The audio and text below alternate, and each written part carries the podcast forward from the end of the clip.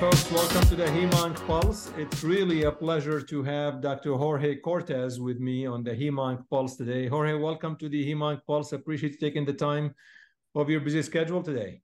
It's my pleasure. Thank you for having me. So uh, maybe a quick intro a little bit about you because uh, you know where you are now and, and what you do day in and day out. Well, I, am uh, uh, currently at the Georgia Cancer Center at Augusta University. This is a, uh, a position I've been I've been doing here. I, I served as a director of the Cancer Center since uh, September of 2019.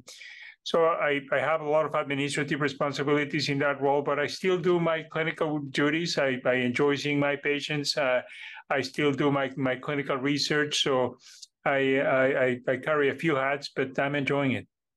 And you were uh, you were at MD Anderson for a long time before moving to uh, Georgia Cancer. That is correct. I was there for 27 years. That included my training and then uh, and then my my tenure on, on faculty. So I'm I'm officially retired uh, from from MD Anderson. So Now, I, I, got to know you through a lot of the work that you've done over the years in, on CML, chronic myelogenous leukemia. Is that the is that what you're still focused on in uh, in Georgia, or did you expand beyond CML?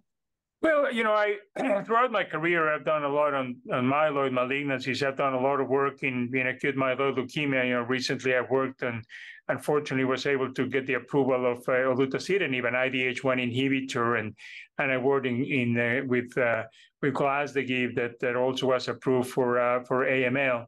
Uh, but certainly, you know, within myeloid malignancies, the last uh, couple of decades, there's been a boom in, in CML in terms of the research and and I've been very heavily involved in that. And I continue being very heavily involved with that uh, here with some of the new drugs and some other research that I that I continue doing. So it, it is definitely still a big part of what I do.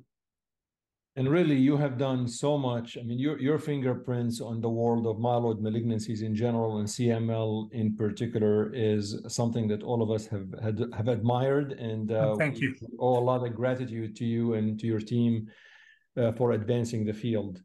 Now, um, with advancing the field, there are a lot of uncertainties that evolve usually, as you know, and some of these uncertainties are very important to regular oncologists that are uh, in the community taking care of these patients. Um, so I want to talk a little bit how we treat CML and focus a little bit on the chronic phase, and maybe we'll talk about other phases as well. But uh, um, today, a patient walks into your clinic with chronic phase CML, there are so many of these BCR-ABL inhibitors. Mm-hmm. And uh, from Gleevec to second generation, third generation, how how do you make a choice, and how do you advise uh, clinicians to decide um, which of these BCR-ABL inhibitors to choose from? You know the the advantage of having those many uh, options is that you can make selections and you can find one that fits better a patient or another. Um, the disadvantage is that sometimes it makes it confusing and, and makes it difficult to do, you know, what, what do I do now for an individual patient? Uh, I would say that in general, if we think about a newly diagnosed uh, patient, there are four drugs approved, imatinib, dasatinib, nilotinib, and bosutinib as initial therapy. So, so the first thought is, do I use imatinib or do I use a second generation TKI? I will tell you that in principle, I am in favor of using a second generation TKI as initial therapy. And, and, and one way of putting it is if I was diagnosed with chronic myeloid leukemia, I'm going to take a second generation TKI. I have no questions about that. Um, I do think that the benefits that you get with a second generation are valuable you get earlier responses, you get faster responses, but in particular, you get to the deeper molecular responses that offer the potential of treatment discontinuation um, in a higher percentage of patients. So after 10 years or so, closely about 50% of patients that start with a second generation TKI are going to be eligible for considering treatment discontinuation versus only about 25 or 30% of patients that are taking imatinib. So because of that, I would take a second generation TKI. And then you can decide of the three second generation TKIs based on comorbidities, um, expected toxicities, how that fits with your with your lifestyle, with your with your prior medical issues, uh, even the schedule. You know, there's once a day, there's twice a day, and, and all these things.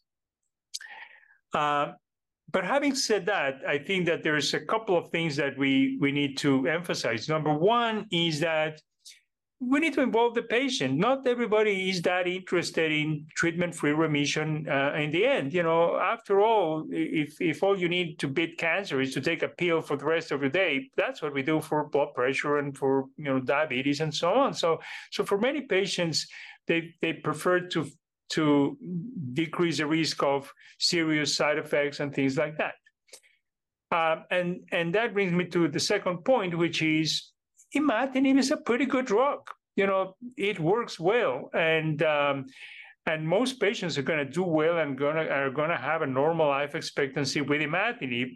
There may be fewer that are going to be eligible for treatment discontinuation, but they're going to be fine. You know, we are going to be having near normal life expectancy.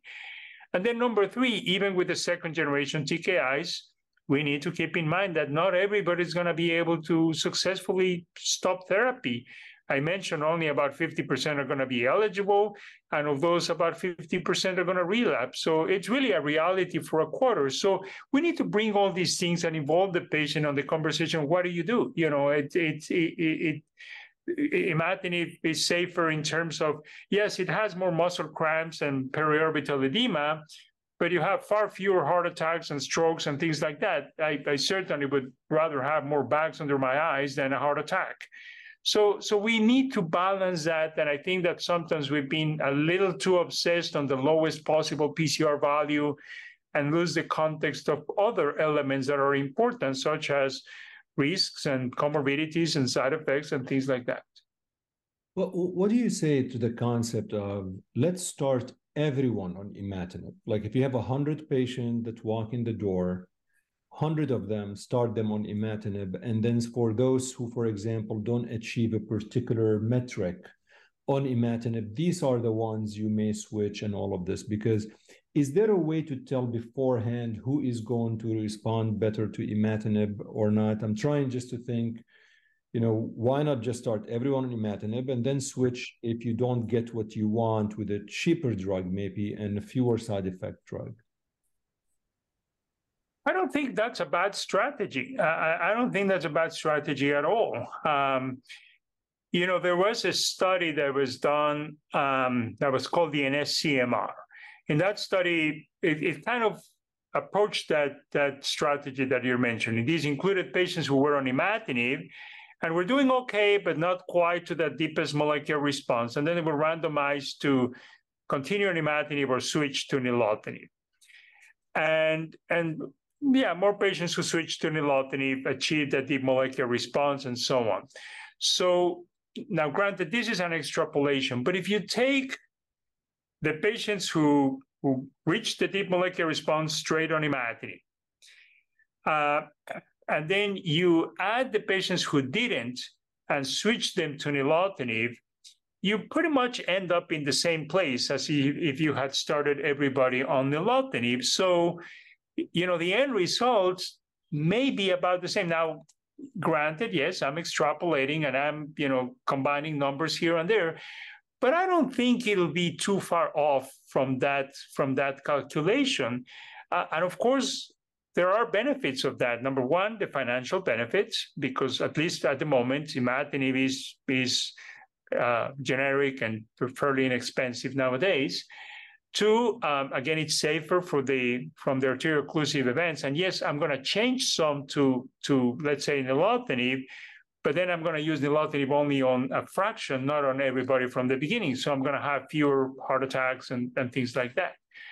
So um, it is not a bad strategy. I think we've, you know, I think that we probably did a disservice, which from the academic perspective, from, from understanding the disease and understanding the treatment, it was a good thing. But in terms of the message was probably a bad thing, that emphasis on that three month response to me that has been a killer because now that's an obsession that we want to change everybody you know quickly and and get them to the fastest and whatever where you know, patients can be okay for a long time, and you can do the switch later on. You know, those patients were falling behind. I think we need to strike a balance. You know, we don't want to have somebody who's clearly failing, not switching to a another therapy. That doesn't yeah. do a good job for the patient. But we don't have to be that obsessive with with every you know last little value. You you did mention the three months, and this just makes me think of how you assess uh, metrics or measures of success. Uh, kind of. So once you start the patient on whether it's imatinib or something else, um, how do you monitor these patients? Obviously, the CBCs and all of that are easy to, to monitor. Mm. But in terms of looking at um, molecular responses, you mentioned the three months. Um, is this still what you do? do you, if you see a log change, you keep going. Like, what, how do you how do you guide clinicians in terms of uh, uh, monitoring these patients? Um, I do uh, a PCR every three months for the first year. I do want to know where the patient is at three months um, from the start of therapy. But I don't necessarily want to change the, the treatment. It's one thing if the patient has completely not had any improvement. Yeah, sure, that patient's going to have to change very likely. That patient probably has you know, something else, another mutation or something. Um, but the majority of patients are doing okay. Now, some of them are not going to be below 10%. They may be, you know, 15, 20, 25. Um, I want to understand the context where that's happening. Maybe it's because I had to stop therapy for a little while because of myelosuppression that happens frequently. Maybe the patient was having some nausea or, and, and I had to, to take some breaks and, and, and things like that. So it's very, very rare that I change somebody at three months. I really would like, would need to see a, lack of hematologic response, a PCR that has not moved at all. So I, I don't act that immediately at, at, three months. But I do want to see where it's going. I think it's a good guidance for the patients. It's a good opportunity to discuss the patient's side effects, uh, adherence, you know, all these things, and guide them as to what, what else can I do to, to help you take your drug better and, and minimize interruptions and things like that. Um, and then, you know, six months, nine months, 12 months. Once the patient is stable, I go to every six months. And, and I also see that there's sometimes a, a lot of tendency to, to do the PCR very frequently. I've seen every month and things like that. I don't think very, very seldom do I see a need to, to anything more than every three months and for a stable patient every six months. Jorge, you mentioned something about um, the new generation of uh, TKIs uh, might have higher chance of uh, treatment interruption without any adverse problems. Um, has there have these newer therapies shown to reduce the possibility of transforming into accelerated phase or blastic phase of CML? Yeah, with the second, starting with the frontline, with the second generation TKIs, um, the rate of transformation is lower than with imatinib. But we also need to remember, you know, going back to what we were talking at the beginning, that the rate of transformation is already pretty low with imatinib. It's single digits. It's it's lower with with the second generation, but it's already down with single digits for patients who are taking their medication and and and doing you know with with imatinib. So, so the rate of transformation on, on patients um, who are who have access to the medications and are, are taking their medication and all that, it, it's pretty low anyway with with any of them. Um, yeah, it, it, goes down with the with the more advanced therapies, but but we are already in a good position in terms of transformation, um, e- even with the imatinib. You mentioned something about certain mutations that might occur that lead to resistance um, of these. Um, what kind of mutations do we know about, and are there particular therapies that are more effective if you detect such a quote unquote, I guess, resistant mutation? Yeah, well, and, and what's interesting is that we're learning about two types of mutations. First is the the ABL kinase domain mutations, you know, the, the ones that we've heard from the beginning, the P-loop and the T315I, you know, all these kind of mutations that prevent the binding of a given drug and you switch to another one and all, and all that. So those are helpful because it can help guide the um, treatment that you're going to do. Um, we don't assess them at the time of diagnosis because they don't they don't happen then. You, you really need to do them only when the patient has clear evidence of failure. It's not even for the patient who's not getting to a deep molecular response. You're not going to find mutations there. It's a patient who's really having a, a, true failure, who's you know lost their response, who didn't even get to you know less than 10% or things like that. Uh, and it can guide you, you know with the newest drug um, the, which is asciminib. Uh, that's the first drug that's what we call an allosteric inhibitor. It's a, it, it, binds to this myristoyl pocket, so it binds in a completely different place. Um, so it brings a different type of mutations because these are mutation the mutations that would uh, not let asciminib work are in a completely different area than the mutations that we see for all the other TKIs, which are ATP competitive inhibitors. So we start to see a different type of mutations there.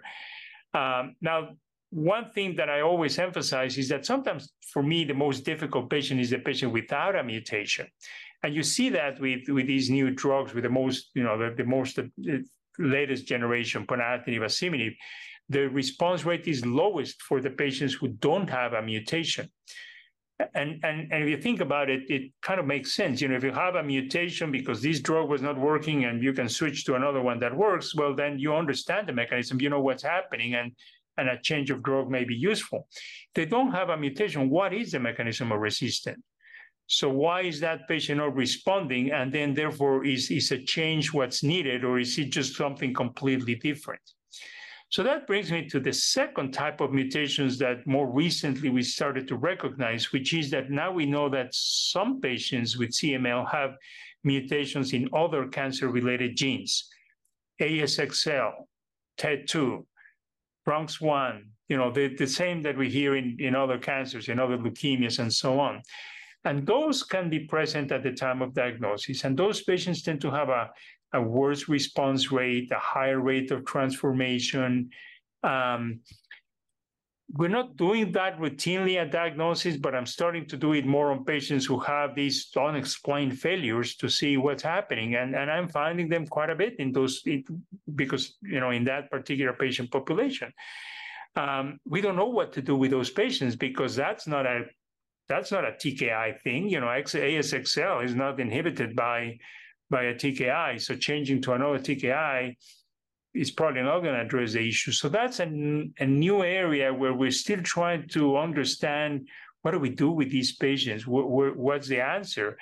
Uh, and, and maybe we need to start thinking about transplant for some of these patients um, as as the answer and, and go back to something that we kind of abandoned for a while. I, I was I was I mean my last two questions actually one of them was going to be um, who who would be a patient that you would still consider an allogeneic transplant for? When I was in training, frankly, that was the standard of care in patients yeah. donor and all that stuff. And the second question is um, what is what's on the horizon for CML? Like if you, if you're going to do a CML trial or for new drug on CML, it seems like it's such a hard market to get into just because you have so if so many effective therapies. So the first question is, who would you do allogeneic transplant to today in 2023? And second question is, what's on the horizon? What's exciting you? What are you looking for at ASH and other conferences to see in the world of CML? In terms of transplant, um, you know, the, the obvious answer for a while has been the patient who's gone to blast phase. Um, usually you would give them some treatment, get them back into chronic phase and transplant. That patient is a clear indication for transplant. Maybe the patients who have transformed to an accelerated phase, um, although you know you can still get some responses with TKIs, but if they've transformed to an accelerated phase already on a second generation TKI, for example, uh, and certainly on a, on a later generation TKI, ponatinib or asciminib, that patient needs a transplant. But I am starting to rethink the transplant in chronic phase, particularly for those patients that I mentioned earlier. You know, a patient that has um, a mutation in another gene and is not responding to therapy, I need to start thinking about transplant early because that patient is not going to have a good long-term prognosis. I'm not going to fix it with a more potent TKI. Um, and and you know until we know what's another alternative way to treat that patient, transplant is probably the best option for those patients. So, so I think we need to start rethinking in earlier in those chronic phase patients, and it's not an insignificant number of patients. Probably about uh, 15% uh, of patients will have these mutations, maybe even a, a little bit more. Uh, in terms of the new things happening, well, there are new drugs and new indications for some of the newer drugs. For example, asciminib there's a lot of studies moving into second line and first line therapy and all that. Um, and, and that's exciting. I think it is. It, will be very interesting to see what asciminib can do as a front line. It's a great drug for patients who have had two or three drugs already, or T359. It works. It has very high levels of activity. It's very safe. Um, so I do expect that in front line, and there's a lot of studies going on, it'll have a very high levels of response, maybe increase the number of, of, of MR 4.5s and so on. What I don't know is how much it'll catch in the clinic, you know, how much it'll really, you know, so so from an academic perspective, I, you know, I'm I'm leading one of these trials because I'm I'm very interested to, to to understand what it can do. I don't know that it'll become the standard of care for for the majority of patients. I think that we'll use it in some patients, maybe the highest risk patients, the high risk so-called and, and things like that. Um, but you know, again, the, the a large percentage of patients will be fine with them with imatinib. So we'll need we're gonna need to then from there figure out what to do with that. The, there's a, a, couple of other drugs being developed, and then they they plug niches and and things. Um, that's interesting. To me, the biggest question is two biggest questions for research in the future is how do we increase the number of patients that are eligible for treatment discontinuation? I mentioned that successfully 25%. I mean, we can play with the numbers, but it's a minority. Uh, and the second one is these, these new mutations in other genes. You know, what do we do with those patients? Those questions are still very unanswered, and, and I don't know that there's anything out there that that is starting to more definitively answer those questions. You know, and I'll have to say, I mean, as you design these trials, it's really impossible to have overall survival as endpoints when you really yeah. perspective. I mean, patients are, like you said, imatinib patients live like normal life. So you have to have these endpoints on the molecular level or maybe lack of transformation or something, right? I mean, it's it's hard to uh, to do it differently. Yeah, absolutely. Yeah, these these you know that's the, the thing that the endpoints are, are shifting completely from what we did at the beginning 20 years ago from what we're doing now, uh, and we're counting on a lot of surrogate markers. Yeah. Well, Dr. Jorge Cortes, thank you so much for visiting on the Hem-Onc Pulse. I look forward to seeing you at ASH, and I really appreciate everything you're doing on behalf of the patients. It's my pleasure. I enjoyed our conversation. Thank you for having me.